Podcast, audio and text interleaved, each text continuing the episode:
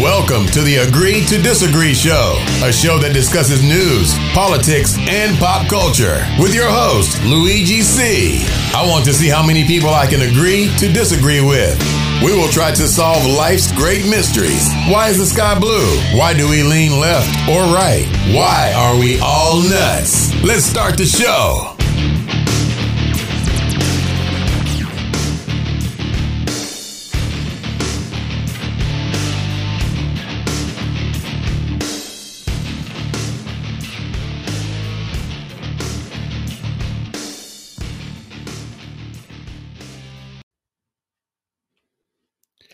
What is up, everybody?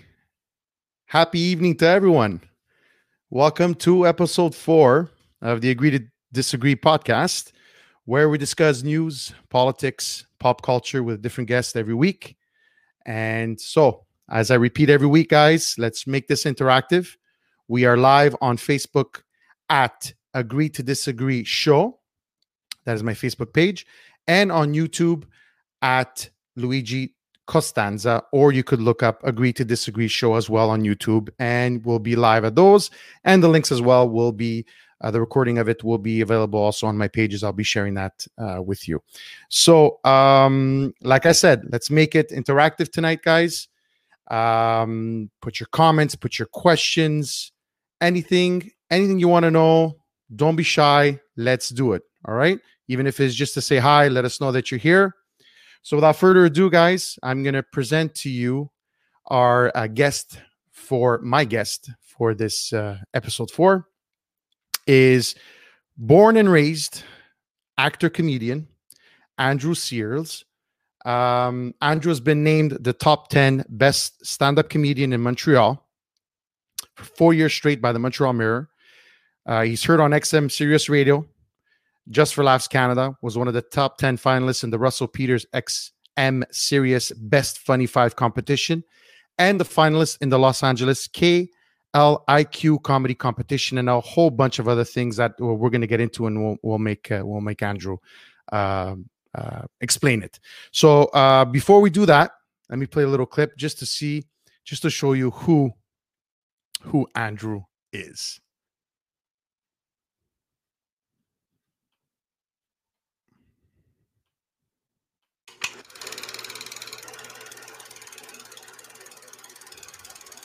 But one time I had to do a show in a small, small place called Constance Bay. Constance Bay is about twenty minutes past Ottawa. But when I went to Constance Bay, I didn't scare the people. I scared the animals. Because as we're driving to the show, I rolled in a car driving to the show, and we turn right to where the show is. As we turn right onto another road, there are two deers standing in the middle of the road. So my buddy who's driving looks up and he goes, "Oh, look, there's two deers." And the deer's like, yeah. Then my other buddy in the front seat goes, "Oh, look, there's two deers." And the deer's like, yeah, then I poked my head out. I was like, "Oh, look, there's two deers." And deer goes, "Oh, what the hell is that?"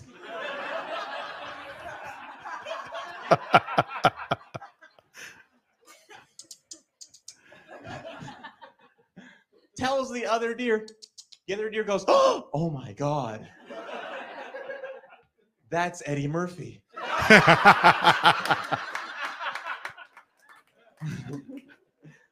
I don't know, I was pissed. I just drove away going.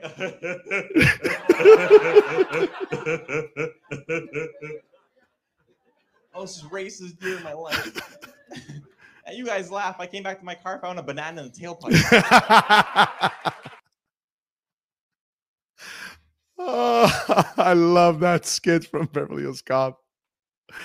Oh, man, that's so good. All right, guys, without further ado, here he is, Andrew Searles. Hey, it's going, man. What's up, buddy? I, love, I ain't falling for that banana in my tailpipe. I love it so much. First, I, be, before I oh for sure, before I start, am I pronouncing your last name correctly? Searles. Uh, Searles. Searles. Okay, yeah. All right. So I got I got it down packed now. Searles. All right, all right. Oh yeah. So before we go into anything, a couple of people saying hi. Antonio Riccardi saying hi. Sonia Buznardo. Chocolat. Oh, we have we have some mutual friends actually. Um, um yeah, Sonia's uh we went to high school together actually, and as it turns out, that you know my sister and my brother-in-law as well, yeah. Right? Yeah, I do. Yeah. So what a small world. So uh, you know what? The more I go and I do these shows, I go, yeah, I know some some some famous people, man. Yeah. Some and cool Lenny, I think you both know Lenny as well. Lenny. Uh, oh, oh, oh my gosh, o- Oizo. Yes, yes, yeah, yeah, yeah, yeah. Went to went, yeah. That's it. Uh, yeah. Went to um, went to high school as well with him. So uh, yeah. Mel Mix or Medj Medj Mix says, "Hey." Yeah. That's probably one of your followers. So, hey, you're yeah, see, they're yeah. coming along. They're coming along. That's awesome. Yeah, everyone was excited. They're all like, you're doing the show. What made me tune in? I was like, oh, wow. All right. Let's yeah, yeah. the link out. Yeah. Let, let's, let's, let's show the comments. Hold on. Here we go. So, uh, there we go. We got Lenny. There's Lenny. Lenny's saying, hi, Andrew. Yeah. That's so cool. So, first of all, Andrew, I want to say thank you so much for being uh, on my show. You know, you know the quality of a person when you just asked them to be on your show, and who am I? I'm a nobody, right? uh, yeah. it, it's only my fourth episode, and no hesitation. He said, yeah, sure, dude, man, no problem, be great. So uh, I really appreciate you being on. Uh, I think this is going to be great. Um, awesome. Yeah. And congrats on your fourth. This is important. Thank you. Thank you. Yes, as I was, yeah. Yeah, I, as I was telling you, I, I used to do a podcast with, as a lot of my followers know, with Tony Richo, a fellow yeah. Montreal comedian, yeah. and now I, I decided to branch on on my own and uh, change up the the a little bit the the um, the format, and uh, but discussing what I love what I love most. So before we get into that, uh, what we're going to talk about, um, let's talk about you, man. I want to know, first of all, how does a Montreal comedian end up in L A? First of all, congratulations. Oh, thank you. Tell us a little bit about yourself. Tell us, whoever's watching, who are you? What's going on? How did you end up in L A? Go. Uh, first of all, it's good to actually hear an Italian accent again. I mean, there's no, and it's weird because it's like the Montreal stigma with like Italians is like, hey, bro, me, you know, but they come to L A and all the people are like, hey, bro, me. It's like, they're all Armenian. And I'm like, yeah. oh. That doesn't make any sense at all. Yeah, that's not right. That's not right. I don't get it. Where's what's going on? uh, but yeah, I, uh, I've been doing comedy uh, about seventeen years now, almost going on eighteen. Okay. Um, and I just felt I hit a glass ceiling in terms of uh, what I've, how long I've been doing it for, and what I've accomplished. And I felt like the if I continued at this rate, that it wouldn't pay off in the long run. You know, it's like, it's okay. kind of like you hit a point where it's just like, yeah, no matter what you do now, it's not going to matter because yeah. as far as your career is ever going to get. And I didn't, I felt that in, in especially comedy and a little bit in acting. And I was figuring, you know what, like if I really want to make this a career, staying in Montreal isn't going to, isn't going to cut it. So, so I figured, you know what, there's a chance to go to, even if I went to Toronto or Vancouver, I would feel like, okay, you hit the glass ceiling in Montreal, but now you'll just hit it in Toronto, which is a little bit higher. It's yeah. like, okay, cool, but I want something more. So I figured, you know, let me just go straight to the Mecca. Let me go straight to L A and that's see what happens. That's amazing. That's amazing. You know, um, first of all, mad props to you for doing that move. I know it's yeah. not easy. I've said this in previous episodes. One of my favorite comedians is, is Sebastian Maniscalco, and everyone sees oh, yeah. how huge he is today. But yeah. no one knows that he was waiting tables and just took off from Chicago, where he's originally from, ended up in L A working at the Four Seasons or the mm-hmm. Marriott or uh, as, a, as a waiter. And yeah. during his breaks, he would go do um, a skit at the famous club. Uh, what's it called again? Um, yeah, Comedy Store. Yeah, the Comedy Store. So, I mean, you know, uh, I, I find it takes a lot of courage to do what you what, what you did. And uh, so, yeah. So, guys, if, if you don't know, uh, if, Andrew is, is straight from L A. He's live from L A. So yeah. this is my first international. This is how we do it. From, yeah. from the West Island to the West Side.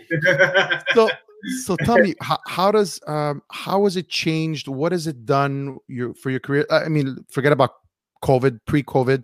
What yeah. have you been doing? What what you know, I, I mentioned some festivals that you were doing.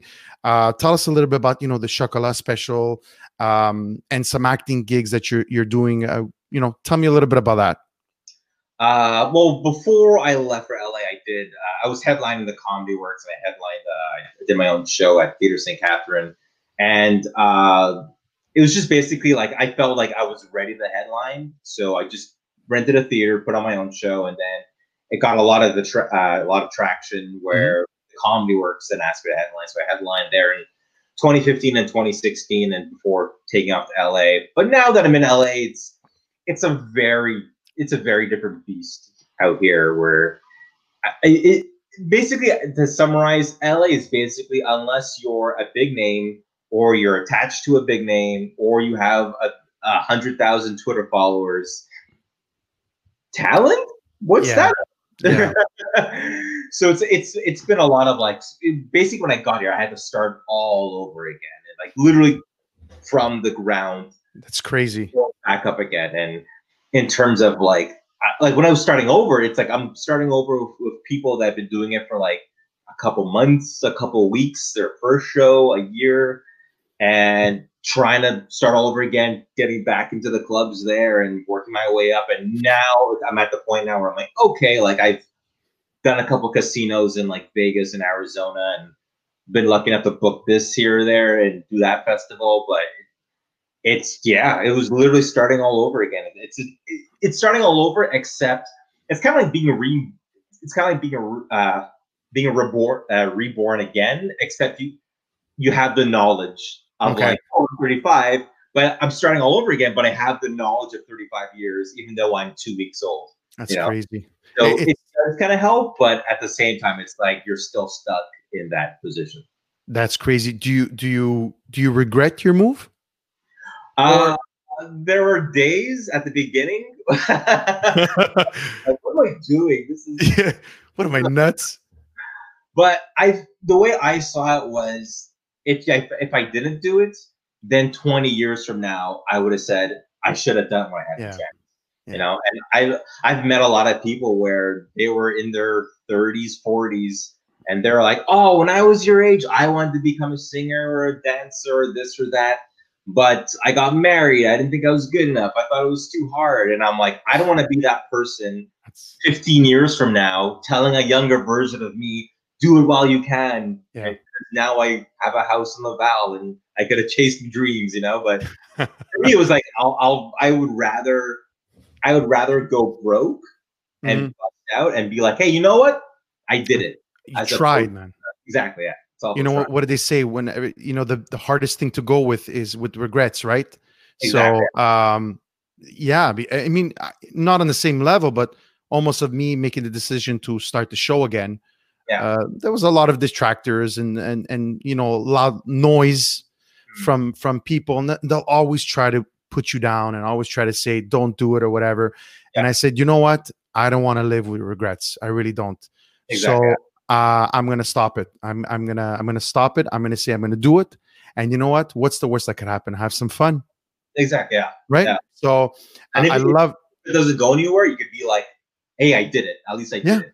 Yeah, and I love that attitude, and I love that that uh, that attitude that that you had to yeah. pick up from the security blanket that's here in Montreal. You're already well known, you're established. You pick up and you go to L A, and you're literally a nobody, and you got to start from you know start from the bottom. Yeah. That's pretty impressive. That's pretty impressive. Oh, it's, it's it's also very disheartening, but yeah, know, no you kidding. Gotta push through, you got to push through. yeah. So, um, where where where are you now in terms of uh, well? You know, let's say COVID is back, you know, everything is back to normal. And what's the next step for, for Andrew? Say that again. Sorry, you got cut up. I really wish I knew. That's good.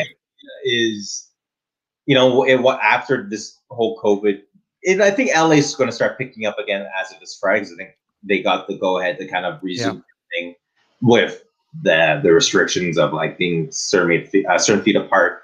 Uh, for me, it's just going out and just auditioning again and uh, uh, auditioning, and hopefully when the clubs open up back up again, uh, be in a right position to be noticed by someone who will go, hey, you're talented, you have this, okay. come, let's talk, let's do, you know, so that's kind of like the ideal goal uh, once everything kind of picks back up again. But The the funny thing with entertainment is that uh, uh, relating back to Sebastian's example, where yeah. people think, oh, he's so famous, and but they don't realize that it takes twenty years to become an overnight sensation, you know, yeah. or a success. Yeah. So it's a matter of like just going back out there and grinding away. And you know, when people are like, oh, where did you come from? That's so amazing. It's like, yeah, it took me eighteen, twenty, twenty-five years to exactly. get to where I am. So you exactly. can know today and not from yesterday, but and all and all yeah. the work behind it, and not not only the years, just the work behind it. So exactly, yeah, exactly. that's awesome. That's great. I can't wait to see what's next for you. So let's let's hold. Uh, let's go into a little bit of uh, of comments here. Um, Jeremy. Jeremy uh, L says four episodes and you already got the good mic. yeah, yeah, I do. I do. Uh, I'm a tech geek. Hey, there's my sister. Says hello, boys. Anna, say hi. uh, Jer Jeremy again. I guess before when we were talking about the accent a lot, he's talking about Saint Leonard. Of course, yeah. you were talking about Saint Leonard. uh, Caroline Chacon. Lovo says, hey, she must be one of your followers, possibly. Uh-uh. Jeremy again, chocolat. So we got ah. a question. Yeah. We got a question from Jeremy. Uh, where do you start in brainstorming new content, new skits? How do you go about coming up with comedy just like that? Great question. Uh, my my comedy is really based on my own life experiences. So a lot of stuff I talk about on stage is based on a conversation that happened or a situation that happened. Um, so it it does, unlike other comics, some comics could kind of sit there and go, oh, let's think about this. Let's, let's explore this idea. For me, it's I, I can't go on stage if nothing interesting happens to me. Mm-hmm. Like, like if, if, if I've had a boring week, I have nothing to talk about. Yeah, exactly. It's like COVID, like what's going on during the COVID, right? Exactly. Yeah. So it's it's a lot of uh, just waiting around, uh, either work on material that I've already had, just kind of ironing it out, or um, like I have a, a, a bit now where uh, it, it kind of it, it it originated from the the Charleston uh, riots that happened two years, two or three years ago, and I guess now in light of of what's been happening in the world, I've been joking right or I talk about and make fun of white supremacists. Yeah. But that's based on what I've seen and how they act and why they say the certain things they do and mm. why their logic is that. So it's a lot of witnessing the world and also a lot of like what happens to me. Like I, I have a joke where I, I talk about getting an endoscopy. Where, uh, that's that can be funny. Way, not, not the other way. Not the other way. So I have a joke based on that, but like I, I can't. I, I have a joke about it because it's something that actually happens, you know? Okay. Yeah. So, uh, life experiences. That's cool. Lenny Yaozi says, uh, starting over is a good thing. It allows you to redisco rediscover yourself. Yeah. Like, like yeah. how cool you could get. Yeah, exactly. Magali Pagnelli says, Andrew needs a backdrop. And he, she says, hey, Louis and Andrew, guys, listen, this is low budget. We, we, we have no backdrops. Okay. It's low budget. My backdrop, let me see if I can rotate it. That's my backdrop. The the Yip Yip aliens from uh, Sesame Street. What is this? There you go. My friend Mel. Like I get home and like if, if I have a comedy show, I just put all my notes. I just drop it inside here. So yeah, it's amazing. For a second, for a second there, I thought it was Cookie Monster. Oh yeah, it does have some cookie features. Yeah, it does. Uh, oh look. Oh man. Yes. Serious, yeah. Hey, my sweet nephew, that is so cute. I love it. I love it. I, I missed your curry chicken and rice. That's awesome. Sonia Busnardo says, gotta go. Wish you nothing but the best, Andrew. I'm sure you will get your big break. You are awesome. Serge Edouard oh, says hi. Ah, the Senor Chocolat. Yeah. Hey, Sonia. That's awesome. Um, we got a question from Caroline Chacon Lovo. Do you do you think it's hard to make jokes about certain things, or should we find comedy in everything? Yeah, I've talked about this before with uh, with Eric Johnston as well, another comedian. It's I would say it, you you do have to. This is what a lot of comics I see have a hard time, not hard time doing, but this is what they think it is. They think. Ah, let's see. Will you? Well, one one topical issue is is always should you joke about rape? Oof, yeah. For me, it's you could joke about it, but you better make sure there is a joke there. Like there better there better be something humorous that you're digging at. Because I find a lot of comics will go on stage and they'll say a joke, but it's not funny, then they're like, oh, you guys are so P C. It's like, no, yeah. it wasn't funny. Like yeah. there, there has to be something humorous at the core of it, where even if you, even if you're uh, uh, like, uh, like just being like, oh, that was it, but you're still kind of laughing. You're like, that was dark, but I, should I laugh or not? Mm, cringeworthy, but it's funny, man. Exactly, yeah. And I and I think there's a lot of things that you can joke about, and there's some things that you shouldn't. I don't think there's anything you shouldn't joke about, but there's some things you should sub you should uh, use discretion. Yeah. But I think at the end of it, there has to be something funny there, whether the whether the audience is laughing at it or whether they're going like, that was you when you almost crossed that line, but it's funny, but you almost went there. There has to be something humorous. Otherwise, yeah. you are being offensive, and it's not, yeah. you know, it's it, that that's where a comic has to decide of like, I have to write this in order so it's not offensive, but there's still humor, or it's, or it's humorously offensive, but comedy yeah. still has to be at the core of it.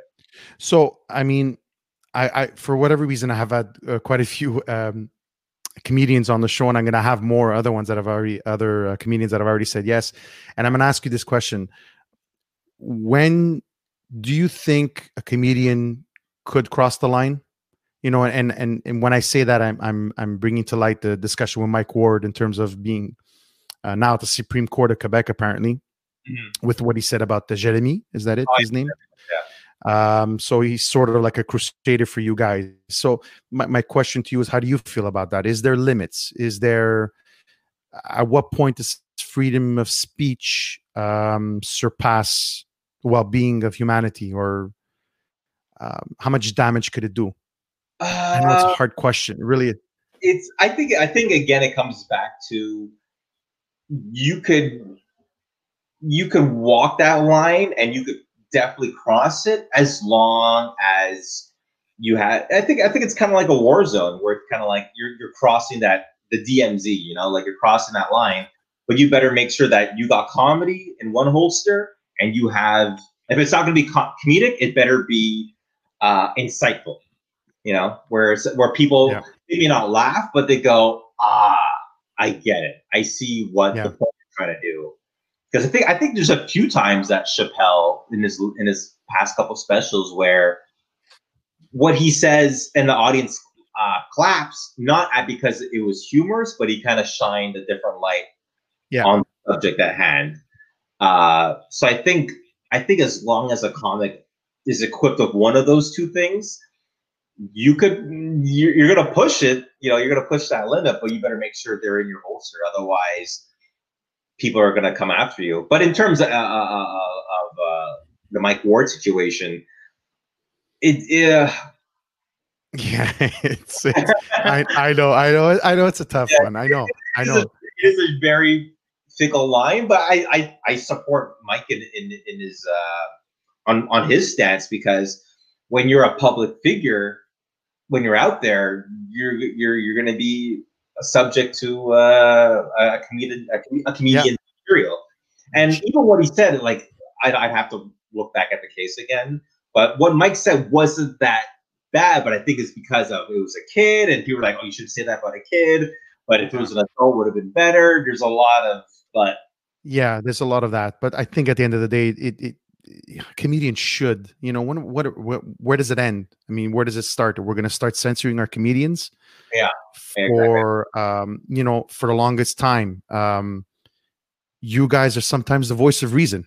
You really are, yeah. right? Because I find comedians don't take sides. They just they they they. I find that you guys say it as it is, exactly, um, and and not necessarily playing a side. And I think that that's a good transition into yeah. what I wanted to discuss with you and get your um, point of view. So I decided to to.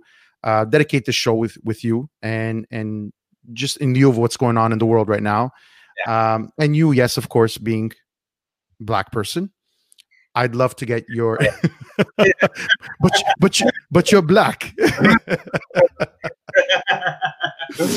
um, so I I, I want to touch with you uh, the whole uh, Black Lives Matter, yeah, the George Floyd murder.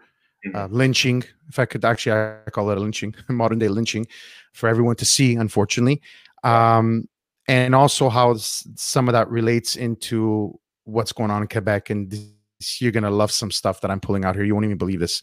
So my why I, I honestly asked you to, to be on the show is because I saw your video that you did, and I loved the analogy of the restaurant video. And if one person's not eating, um, can, can, can you just tell what exactly you, you did this video and why you did it? So the, the reason why I, I made the video, the video is basically uh, describing and breaking down why people shouldn't say all lives matter, and the reason why we do say Black Lives Matter. So I use the analogy, as you were talking about, where if there's five people at a table and then one person, if, if the other four are eating and then one person's not eating, and he goes, hey, I'm hungry, and then the four people that are eating go, yeah, we're all hungry, and then they resume eating. Yeah. I was using that as the analogy of like why this person's saying Black Lives Matter and these four people are saying, but all lives matter, is, is that they're disregarding the fact that there's one person at a table whose voice isn't being heard or acknowledged. And it, it stemmed from uh, just seeing people's posts online where, uh, in light of the George Floyd uh, uh, incident where uh, he, well, he, he died at the hands of the officer, and then people were saying Black Lives Matter, and people were saying, yeah, but all lives matter. The idea was, I got, I kind of got tired of it because it was basically trying to silence the people saying Black Lives Matter. And I, I noticed that people who say all lives matter, they're not really caring for all lives. They're yeah. mostly caring for a certain type of life, but not all lives. And I, I just kind of got tired of seeing it. So I used that analogy to kind of break down of, hey, this is the reason why we're saying we're trying to, uh, we're trying to shine a light at, on this particular subject of yeah. why this, why we're being treated unfairly by the police, and why our voices want to be heard, and why you shouldn't say that, because you're silencing that one voice that needs to be, you know, fed in the analogy. So I, I'm gonna, I'm just gonna add a little bit of humor here for a second, because we know that if that table everyone was eating and there were all Italians there, no one else was gonna eat if one person wasn't eating, because they'd get the beating of a lifetime. Yeah. So, oh, yeah, you're, you're what's wrong with you? What's the matter? What's the matter with you? God forbid, if that was my father, could you imagine? He doesn't have his food yet. No, it's not happening. It's not happening. So, uh, and and this is what, and I'm so happy you did that video, and and why it it came out to me and, and it touched me when I saw it, is because why does it have to be um, Black Lives Matter? No, all lives matter. We're not saying that all lives don't matter. We're saying here that Black Lives Matter because of the situation and the context we're with. Why does it have to be this competition?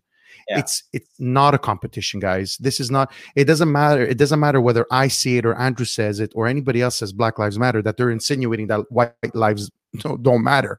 That's exactly. not the that, that's not the point here, guys. And that analogy I find was perfect.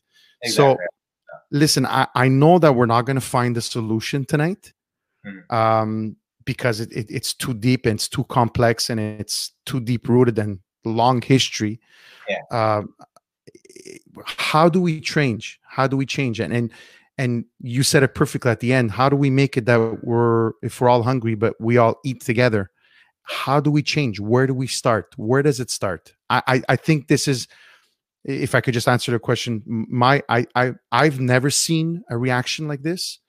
Uh, you know, we could say Rodney King, Charleston, but not of the scope where it's gotten till today. Am I wrong at that? How do you, how do you feel about that? Um, I would say this is the first case that, uh, like, I think in terms of like the, like the Martin Luther King protests, uh, Malcolm X and Rodney King, I think those were, In, in a sense of it, it happened in America and America reacted to it. America heard it and America reacted to it. And then the world heard were, the world heard it, but they didn't react to it. I think this is the first time where this is on a global scale because of social media, because of yes. so connected and how quickly that video went viral. Um, I, I think because of that, it's the they're saying it's one of the biggest civil rights protests that uh, or the it's probably the first biggest uh, on a global scale, because it, it, we've never really seen anything like that before. Mm-hmm. Where like you have like protests in like uh, in what, Stockholm, I think it was, in Germany. Uh, yeah, and yeah. like and people are painting murals. I saw a friend of mine told me that they're paint, they painted the George Floyd mural in like Syria, apparently, or somewhere in wow. the, and I'm That's like, amazing.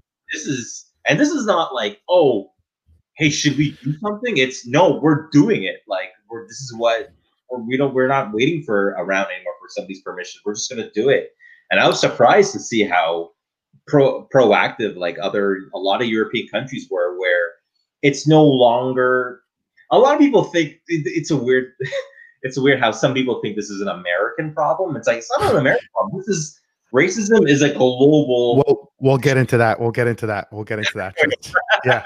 Trust me. So I, th I think, yeah, I think it's just that people around the world are just going, that that's the straw. That's the straw that's going to break the camel's back. And it's great to see that everyone around the world of, of different uh, cultures and nationalities and, and geographical areas all have all come together to go, this is it. We're, we're done now. I, th I think the optics of it was what led it to this point. Um, watching a man literally be murdered slowly and methodically, yeah, uh, where they had numerous uh, times uh, to. I'm trying to say this calmly because I right now want to flip this table, and it still gets me sick to my stomach. It really does. Yeah. Um, where you know they took their time and they had so many opportunities just to get that knee off him. Yeah. Um, so I think that that that I really I think that touched the chord, and, and that was the tipping point. I think that yeah. brought it to where the movement is today. So. Yeah. You know, in, I came across a, a great quote, and I, I want to know what you think about it, and I'm going to tell you what I think about it. And it, it sort of goes with, you know, um, you, before you mentioned the, the great Doctor Martin Luther King, where he said, I have a dream that my four children will one day live in a nation where they will not be judged by the color of their skin, but by the content of their character. But I came across this other one, uh, another actor that I completely adore and love is Morgan Freeman. Yeah. And he has a little bit of a different um, take on it, where yeah. he says, how do we stop racism? When he was asked, he says, stop talking about it. I'm going to stop calling you white man, and I'm going to ask you to stop calling me a black man. Yeah. I can't say I disagree with him. Why does it have to be this black and white, Andrew? I find that that just brings it to where the point where we are today. But I understand that the history is there. Yeah. Right, from from the days from Jim Crow to slavery to the Civil War, and I understand that the history is there. But at one point, could we say, you know what? I'm not white, Andrew. You're not black. We're just we're brothers. We're here on the planet together, man. Uh, but it's he, maybe he, I'm too idealistic. I don't know. I don't know. He's not wrong. I think we'll get there, and hopefully, like these protests are going to be the the the, the building blocks that will actually help us get there. But uh, people, it, it's, the problem is it's it's part of society now, where the, the lady in Central Park, where, you know, like the guy was birdwatching, she goes, I'm gonna call, oh, there's an African, I'm, I'm like, you, you knew what you were saying. Like you weren't, you weren't describing someone, you knew by playing his race against him that they would get the cops there faster. But yeah, I mean, the media does play a huge factor in terms of like what they describe people and whatnot. I think we'll get there, but it it's kind of like it, it's kind of like uh how would you say it? It's like you have to get rid of the old guard, you know, like how yeah. in terms of um, I, I actually I watch John Oliver a lot. I find yep. he's one of the best late night Love guys him. Of all time, yep. and. Uh, He was talking about how there is a police department because the plate the, the the entire police system is based on uh, systematic racism, and for years now it's always been based on okay uh, go after this type of uh, ethnicity, go type of that, you know, why are black people four times or six times more likely to be stopped by a cop and disproportionately have to explain themselves for taking a drive in a white neighborhood. Exactly. So it, it, everything is based on that, on that old system, basically. And I feel like the, the only way to kind of turn that over, at least the beginning blocks of it, is to kind of get rid of the old guard and, and make something new. And one of the things he brought up, he talked about, was there's a police department, I think it was in uh, New Jersey or Connecticut, I can't remember, somewhere on the East Coast.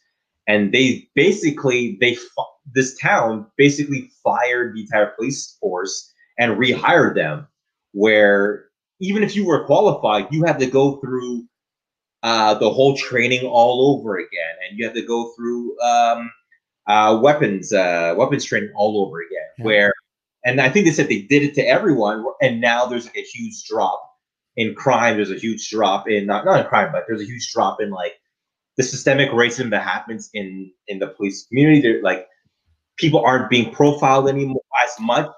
Uh, it's not, people think if it's not one hundred percent cured, that it's not worth going after. But I'm like, yeah, if it stops it by ten, twenty percent, then it's worth it, you know? That's a good ten, twenty percent, yeah. Yeah, and, and I think that's what a lot of police departments are going to have to start doing if they want to get rid of this, where, you know, it, if, if it's possible, I would say take the N Y P D, for example, and portion by portion, just go, okay, you guys are all fired, and now, but if you want to continue working, then go through the whole training process where we're going to psychologically retrain you again, weapons train you again, where if something happens, the first thing you're not reaching for is a weapon. Now it's, okay, let's try and diffuse the situation. Use your stun gun. So it doesn't work. Okay, now use your weapon now, where, yeah. you know, I, I think it's it's all part of this police system. I think in order to get rid of it, you got to let it go and rebuild it all over again.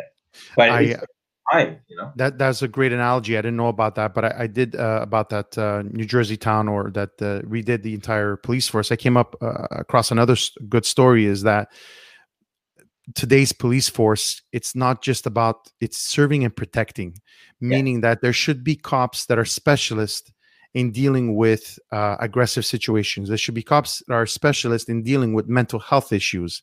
Yeah. That it's not normal, and we've seen it just recently, that a mentally unstable, unstable person or man on a wheelchair yeah. ends up being shot and killed by the police. That does not make sense. So uh-huh. they're saying that they need to be completely re-educated, and that the cops and police force should have specialties to deal with different situations. Yeah. Um, battery issues, um, domestic violence, mental illness, um, yeah. violent, violent crimes, which makes sense to me, you yeah. know, and, and maybe that will diminish in, in itself. And that I think will, will, I won't say eliminate racism, but you know, let's guys, how hard is it? Why are we stopping disproportionately, um, eighty percent of the time black male driving a car? Yeah. Th- th- there's something wrong here. There's something yeah. wrong. Okay. Um, It's like, well, yeah, right. So I know that these things, these issues are not um, are not solved overnight. And and before I promised you, you know, we're going to talk about here at home. And when I say at home here in Quebec, where our our, our Premier François Legault a couple of days ago says Quebecers were not racist. Okay. So here we go. Now, a couple of days later. That's the rest of Canada just being like, yeah. Really? So, so yeah. So, so here, here is the problem, right? We're not racist. Yeah. You're not racist. What? You're saying that you're not racist to black against black people. What about the Anglophone community? So yeah. here we go. Okay. And, and I always love using this term, pure laine. Okay. So he freaked out. Okay. Because yeah. now he's promised to do something, because he's promised swift action to boost the dismal level of minority representation in the government and in government agencies. Uh, commenting on a Quebec Human Rights Commission report stating too little progress has been made in increasing the representation of Aboriginal people, visible minorities, ethnic minorities, and disabled persons, Legault said he wants to correct the situation before the end of his mandate in twenty twenty-two. Okay, I now recognize there's a problem. Two days ago, you didn't recognize it was a problem. You needed right. a report to tell you that. So here it is. This is now. This is this is gonna. This is the reason why he probably had a heart attack when he saw this. Okay. Yeah. Tuesday, the report produced by la Commission des droits de la personne et des droits de la jeunesse reveals some shocking numbers. For example, of the seven thousand five hundred people working for the S A Q, okay, only one hundred twenty-two. one point six percent. Let me repeat that. one hundred twenty to one point six percent are from a visible minority community. Let me go on. Among the, this is even this is even better. Among the nineteen thousand people employed by Hydro-Québec, my other good friends at Hydro-Québec, there are only seven hundred six from visible minorities. That's double what it was in two thousand thirteen, but the Crown Corporation would need to hire twelve hundred, excuse me, one thousand two hundred seventy-one more to reach its target of ten percent. Yeah. And last but not least, the Sûreté du Québec went from twenty-six to forty-two visible wow. minority officers. This is fucking mind-boggling. Out of a total payroll of fifty-five hundred people. Yeah. Everybody else knew the answer. I don't know why Legault didn't know. But, so there, there's the problem. You yeah. said it before, right? You said it. You said it. It's yeah. not about saying Black Lives Matter and White Lives Matter, all lives matter. No. You, by saying that there is no racism in Quebec, you're, contri- you're contributing it directly yeah. to the problem. Yeah, you're directly. Closing your eyes. Yeah. And here, now we got it on paper. It's literally in your face, okay? In your face. And now all of a sudden, oh, I recognize as a problem. I got to fix our ways. Yeah. So, yeah. you know what? I'm going to applaud him to a certain extent. But I've been saying this for how long? How white and pur laine Québécois are yeah. the Crown Corporation employees? Yeah. Don't fucking tell me there's no racism in Quebec. Whether yeah. it's systematic or not, whether it's planned or not, it is planned because the numbers are there. Of course. Okay. When there's so many, uh, what was it? Uh, was it a couple years ago? The, the gentleman who was pulled over in the South Shore because he had a French name, but he was black, and the name didn't match up with, with what he looked like, and the police harassed him. So it's like, yeah. really, like, you're going to say this? You're like, you know, but the problem is some people, they can't. Yeah. It, you, don't know, you, don't, you, don't, you don't know where to start. Even my brain is just like, I can't help you. But you know what? It, it's it's basically like the, the current meme online where, you know, it, it's basically the people who say that are the people that go, "It's I'm not racist. I have a black friend." It's like, yeah, yes. you don't have one. is is it enough for the ratios? Is it enough? I have a black friend.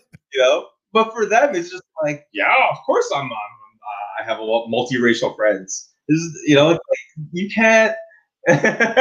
it, Yeah, I think it just goes to show that, like, Quebec is is. I'll I'll give it up to Trudeau to be like, yeah, of course we have a, a racial problem in Canada. Like, you know, like he recognized it, but you know, uh, some people are saying it's it's always between Alberta and Quebec to be like, who's more racist? It's gonna be me. That's gonna be me. Yeah, it's gonna be me. I'm gonna one up you. We yeah. hate everybody now. We hate everybody, not just yeah. rural. And uh, yeah, I think I think some people just can't see past the bridge of their own nose. Where, you know, until they actually get a report like that for them to realize, oh, fuck, we are we are racist. We have got a problem, Houston. We have a problem. But oh man, like to me, when I read that report, I like when not the report. When I saw the uh, Legault statement, I was like, this guy could not be like, really, dude. yeah. Yeah.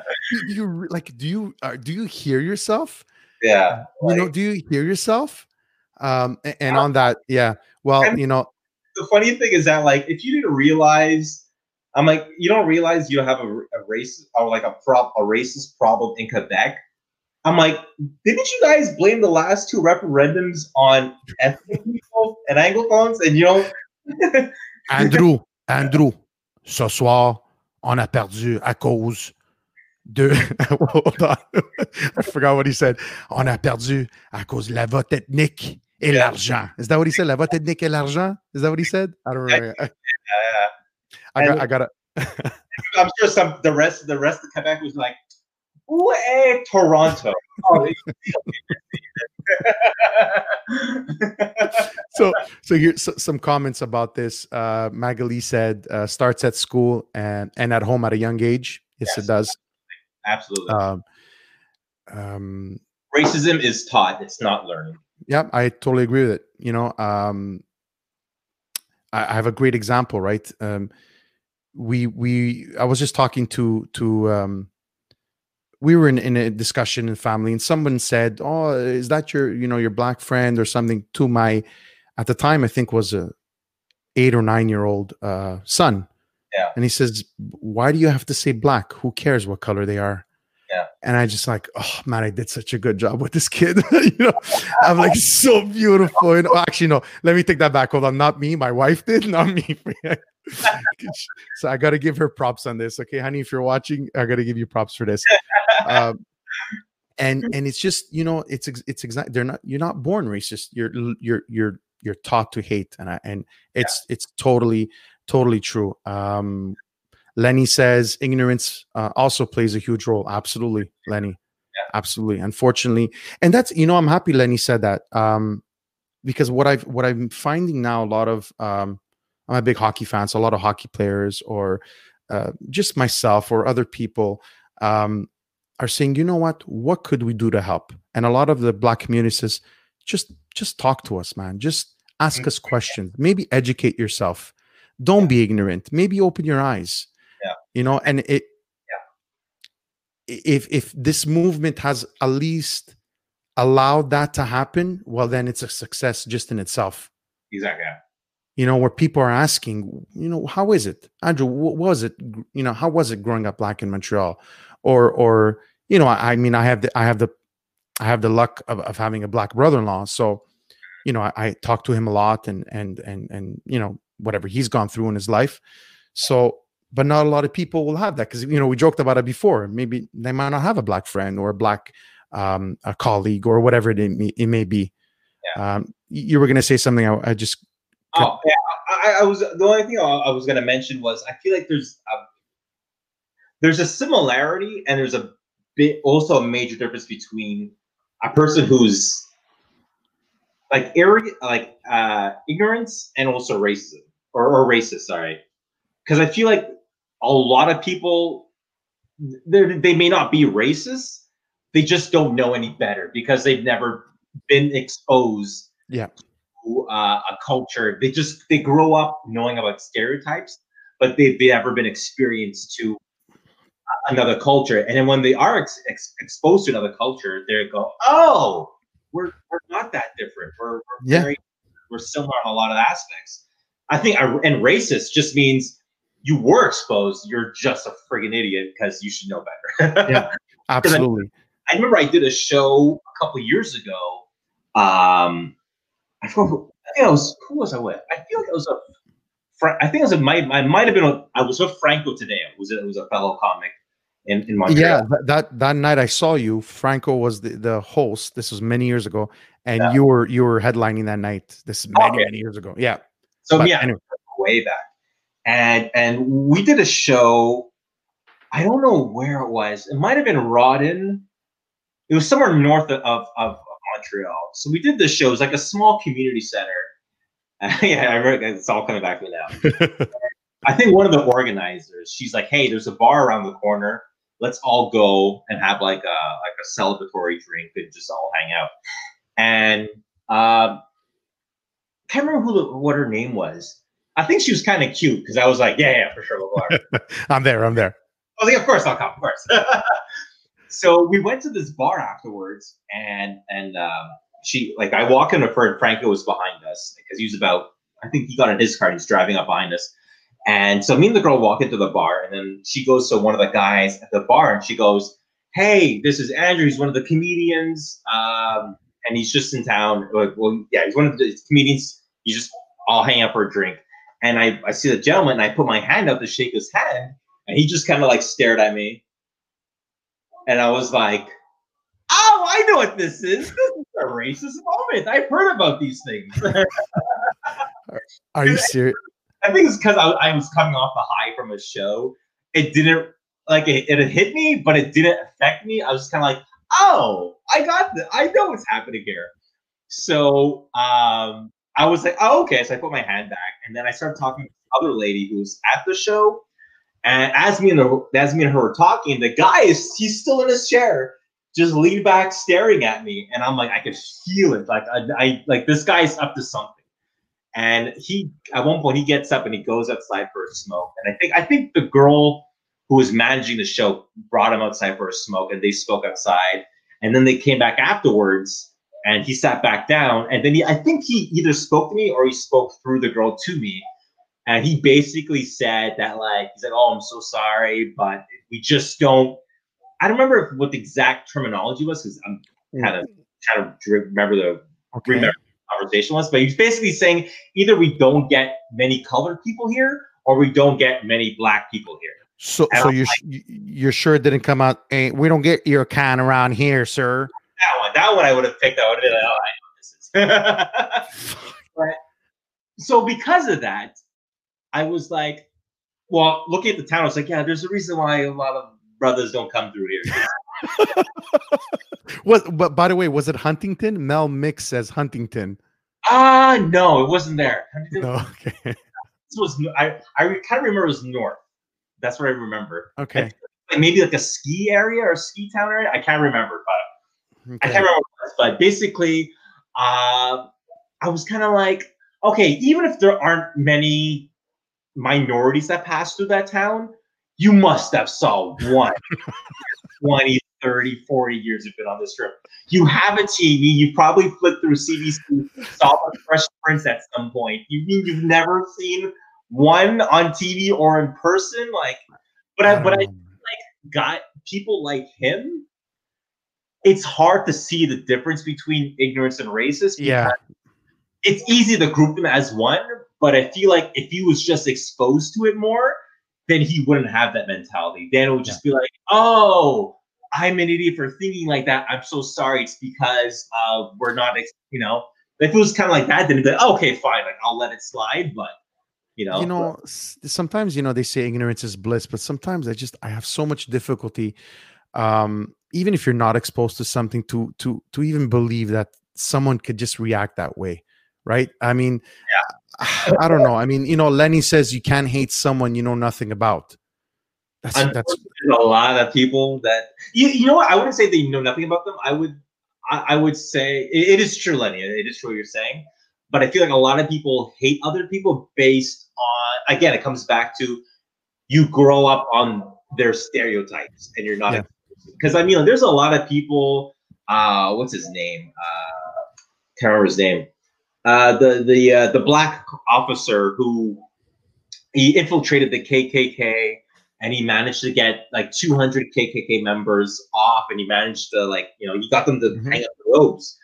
So I feel like the people hate other people, but they don't know why they hate them. They just know it's like kids, you know, like when well, a kid is taught to be racist, they just know from their parents, but they don't know themselves because they're just like, oh, I just know I'm supposed I to. Just, hate yeah. I Yeah. So, so this is, it's funny you say that because you don't see the comments, but look at this one. Aileen Taylor says, babies are born with only two fears, the fear of falling and loud noise. No one is born hating. It's passed from generations to generations. And I, and I've said this before, and that's a great, thank you, Aileen. Uh, I've said this before that to, to eradicate or get rid of racism and hatred yeah. is not something that's going to be done in one, two, three, four generations. Uh, or, or, or a given period of time, because a lot of these people have been, have been taught to hate. So yeah. just imagine your grandfather to your, to your father, and then to you, and, and, or it could go up to the grandfather. And how do you break that's, that's, that cycle? Someone yeah. out down that line, someone has to say, hey man, this freaking cycle is sick. Yeah. Some, something's got to change. Right. And a lot so, of it is broken by exposure, because I knew I, I knew a few people who their parents and their grandparents were racist, but when they went to school and they were exposed to different my, uh, different ethnicities, then they realized, oh, I I don't hate you at all. Like, I'm taught to hate you, but you're cool as hell. So yeah, and uh, so lucky enough that cycle is broken. But uh, there's uh, I read a story online where this I think it was turned into a movie, but. Uh, Or the, the premise of it was turned into a movie where this mm-hmm. older this older white guy was living in an apartment, and an Arab family moved in next door. And of course, the mother was there. She has her babies. And of course, this guy's like, oh, Arabs, terrorists, blah, blah, blah, of course. Mm-hmm. But then I think one day he saw that she was, she had her babies, and he was just like, why do I hate this baby? Like, this baby didn't do anything to me. So yeah. why? And apparently this guy and the kids are like, like that, like they're tight now, because when, when you, when you get brought up on a belief and then something suddenly crashes your belief, you feel weak, embarrassed. Then you're just like, I don't, like, why would I hate this person all this time? They didn't do anything to me. Absolutely. I, you know, and I think it's a lot of it is just exposure. That's why a lot of these Klansmen hang up their robes. That's why, you know, old, old racist dudes end up becoming good friends with like the, the, the either their neighbor or their your granddaughter who marries who's black, because it's just like, oh shit, like, well, it, it's I hate this person. It, it's absolutely true, because I look at it on my my life, and you know, growing up in Saint Leonard, yeah, ninety-nine percent of my friends were Italian. Yeah, um, my first black friend was in C E G E P. Yeah, okay, the first time I brought home a black friend, I'll never forget my mom's face. But as soon as he loved my mom, in my mom's cooking, she didn't care what, what color his skin was, right? But that's another story, right? But you know what? I was then only when I got, went to C E G E P that I that I realized that um, how in a cocoon I lived, that I saw nothing. I got, you know, my, my first black friend, my first Chinese friends, um, uh, Middle Eastern friends, um, anything, just just all types of cultures, Irish. Uh, Whatever. I mean, I had none of that. We had none of that in high school. So I could see how we, we didn't hate. There was, I think we had one, one black kid, one or two black kids in our high school. I think that's it. So, um, you know, it, it's just, it was, we were the product of our environment. Let's put it that way. Right. Um, and then as I get older, I realize, and I just wish more people could realize this at a younger age, just ask questions, guys. Yeah. Be curious. Just ask. Because you know what? You're not better than anybody else. Yeah. You're not better any because of the, the, their religion, because of the color of their skin, because of their beliefs. You're not. Because you realize at the end of the day, in the core, we're all the same. Exactly. We, re- we really are. We're better than flat earthers. I'm sorry? Say it again? I said we're, we're all better than flat earthers. People who those people. They're bad. They're bad. We're not. We're not. We're not gonna get. We're not gonna get into that. Seriously, we're not gonna get to that. Listen, I, I, you know, like uh, at the beginning of the show, I said, um, we're not. We're not gonna find a solution to this. But you know what? If we could just make one person open their eyes, yeah. um, and ask questions, and l- be more of a human, yeah. uh, and like Morgan Freeman says, just don't look at the color, man, uh, it, because it really. What what is color? Uh, I saw this great clip of, of a woman. Uh, she's a specialist in. Um, I completely forgot, but she says, you know, what, it, it's it's a pigmentation in skin. That's all it is, really. Does that change the content of your of your of your character? Yeah. Um, you know, so uh, that that's what my hope was was tonight, to have this discussion. And um, Aileen Taylor says we also need to remember love cannot exist without hate. The light will never shine if there's no darkness. So unfortunately, racism will never go away because human beings are filled with flaws. But we can pray for equal rights and justice and teach our children to do better. Absolutely. Mm-hmm. Aileen, thanks again. You're totally right. Uh, totally right. Yeah. Um, and you know what? Like, we have come a long way in the last fifty years. And I think, I think our evolution is kind of like technology, where in terms of like, it's just going to keep getting faster and faster and faster. So I think, yeah, racism will definitely never go away, but we'll, I think in a couple decades or even a century from now, racism will event, like the, like I was talking about before, like the old guard will kind of gone out, and then there'll be a new type of mentality where, you know, if you are racist, it's it's looked down in society, or it's like, yeah. what's wrong with you? Like, you don't, that that's an old that's that's an old mentality. Yeah, that's a great point. Second century, we don't have those types of. Uh, That that it's an archaic mentality, you know. So I, th- I think we're we're we're we're slowly starting to get there. I mean, you know, right. Just looking what the you know what the fuck's wrong with you? What do you mean you're racist or whatever? What did you just say? I think that that's it's already starting. Exactly. I, I, Cool ass. Um, Savannah K says, uh, so glad you're all doing this. Thank you so much. Uh, thanks so much for your kind words. So on that note, I want to say thank you to everyone um, that's watched the show. Um, the a copy, the recording will be available. I'll share that on uh, social media. I'll also uh, share it with Andrew. He could share it with, uh, with his followers. Andrew, tell me where people could find you. Uh, in Hollywood. Yeah. No, there's nothing. How about right now? Where could they find you online? Walking around with face masks. If you, if you recognize these eyes, that's me. Uh, you can find me online. Like, is that is that Andrew? That's Andrew? Those are his eyes. I saw him on the show. That's him. That's him. He takes the two oh five home. Uh, you can find me online, uh, Instagram, uh, Facebook, uh, uh, YouTube. Uh, Instagram is Andrew underscore Searles, S E A R L E S.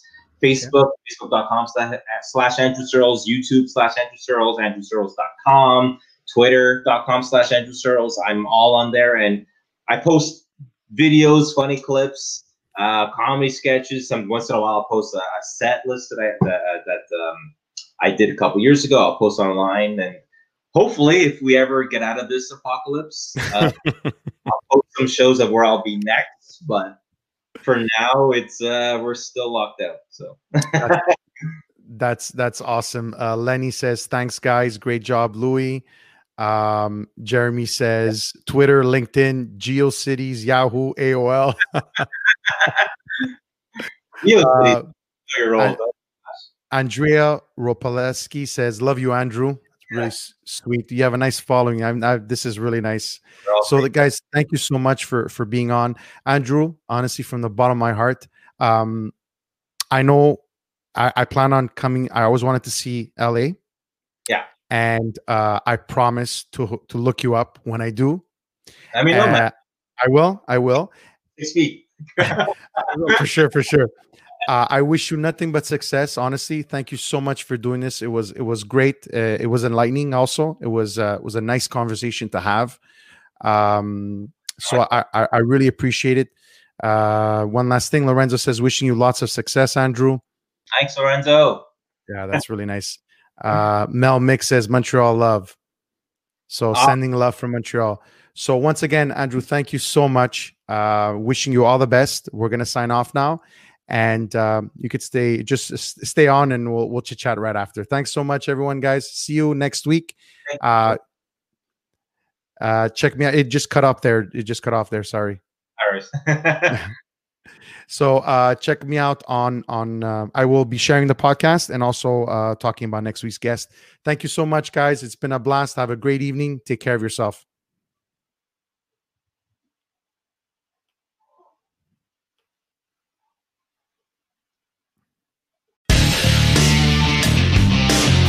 Thanks for listening to the Agree to Disagree show. Make sure you like, subscribe, and tell all your friends about it. Until next time.